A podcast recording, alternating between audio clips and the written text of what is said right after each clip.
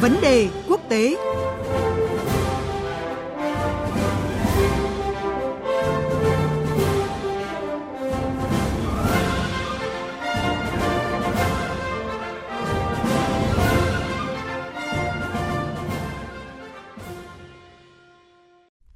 Trong chuyên mục này, sáng nay chúng tôi phân tích về việc Mỹ tăng cường hợp tác với đồng minh ở khu vực châu Á Thái Bình Dương và bây giờ mời quý vị cùng đến với phần trình bày của biên tập viên Quỳnh Hoa. Thưa quý vị và các bạn, hôm nay 15 tháng 3, Ngoại trưởng Mỹ Antony Blinken và Bộ trưởng Quốc phòng Mỹ Lloyd Austin bắt đầu chuyến thăm Nhật Bản kéo dài trong 3 ngày. Đây sẽ là chuyến công du nước ngoài đầu tiên của các quan chức ngoại giao và quốc phòng hàng đầu trong chính quyền của Tổng thống Mỹ Joe Biden. Bên cạnh nội dung chung theo hình thức 2 cộng 2, Ngoại trưởng Blinken và Bộ trưởng Quốc phòng Mỹ Austin cũng đã có cuộc gặp song phương riêng rẽ với những người đồng cấp phía Nhật Bản. Kết thúc chuyến thăm Nhật Bản, bộ đôi quyền lực của chính quyền Tổng thống Joe Biden sẽ tới Hàn Quốc – các chuyến thăm này của Ngoại trưởng Mỹ và Bộ trưởng Quốc phòng Mỹ nhằm tái khẳng định cam kết của Mỹ về củng cố các liên minh và nhấn mạnh sự hợp tác để thúc đẩy hòa bình, an ninh và thịnh vượng trong khu vực Ấn Độ Dương-Thái Bình Dương cũng như trên toàn thế giới. Để có thêm thông tin về chuyến thăm quan trọng này, chúng tôi đã có cuộc trao đổi với phóng viên Phạm Huân, thường trú Đài Tiếng Nói Việt Nam tại Mỹ. Xin chào phóng viên Phạm Huân ạ.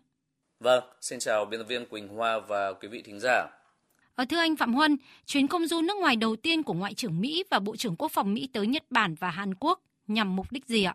Vâng, đây là chuyến công du nước ngoài trực tiếp đầu tiên của tân Ngoại trưởng Mỹ Antony Blinken và tân Bộ trưởng Quốc phòng Mỹ Lloyd Austin. Điểm đến của chuyến xuất ngoại đầu tiên này của Ngoại trưởng và Bộ trưởng Quốc phòng Mỹ là Nhật Bản và Hàn Quốc, hai quốc gia đồng minh tại khu vực Đông Bắc Á.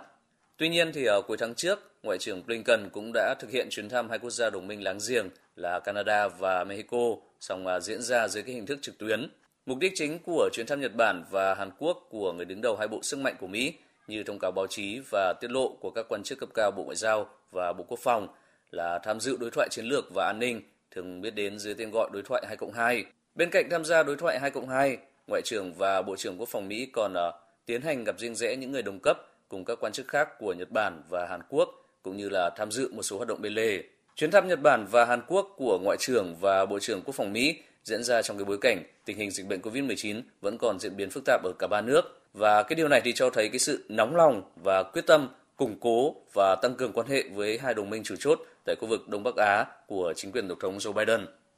À, vâng, như anh vừa thông tin thì à, chuyến thăm tới Nhật Bản và Hàn Quốc của bộ đôi quyền lực trong chính quyền Tổng thống Mỹ Joe Biden nhằm củng cố và tăng cường quan hệ với các đồng minh ở khu vực châu Á Thái Bình Dương. À, vậy dự kiến trong các chuyến thăm quan trọng này, các bên sẽ thảo luận những nội dung quan trọng nào, thưa anh Phạm Huân? Theo ông Sung Kim, quyền trợ lý Ngoại trưởng Mỹ phụ trách các vấn đề Đông Á Thái Bình Dương, tại Tokyo và Seoul, Ngoại trưởng Blinken sẽ làm việc với các quan chức hai nước chủ nhà nhằm à, mở rộng hợp tác về xử lý dịch bệnh COVID-19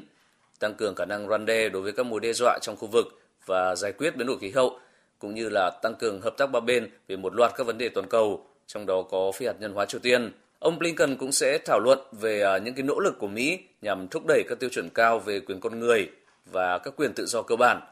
thiết lập các quy tắc quốc tế hiệu quả.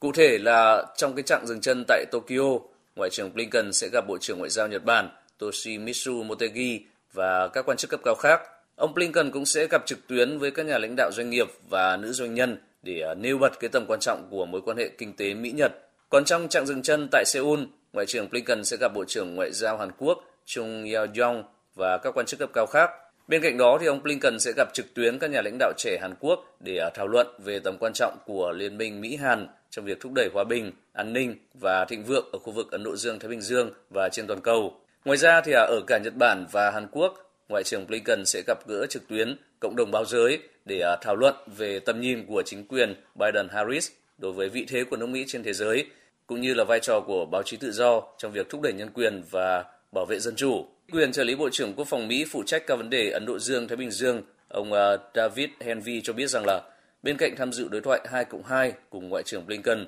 Bộ trưởng Austin sẽ gặp riêng rẽ người đồng cấp Nhật Bản Nobuo Kishi và người đồng cấp Hàn Quốc Suuk cũng như là các quan chức cấp cao khác của hai nước.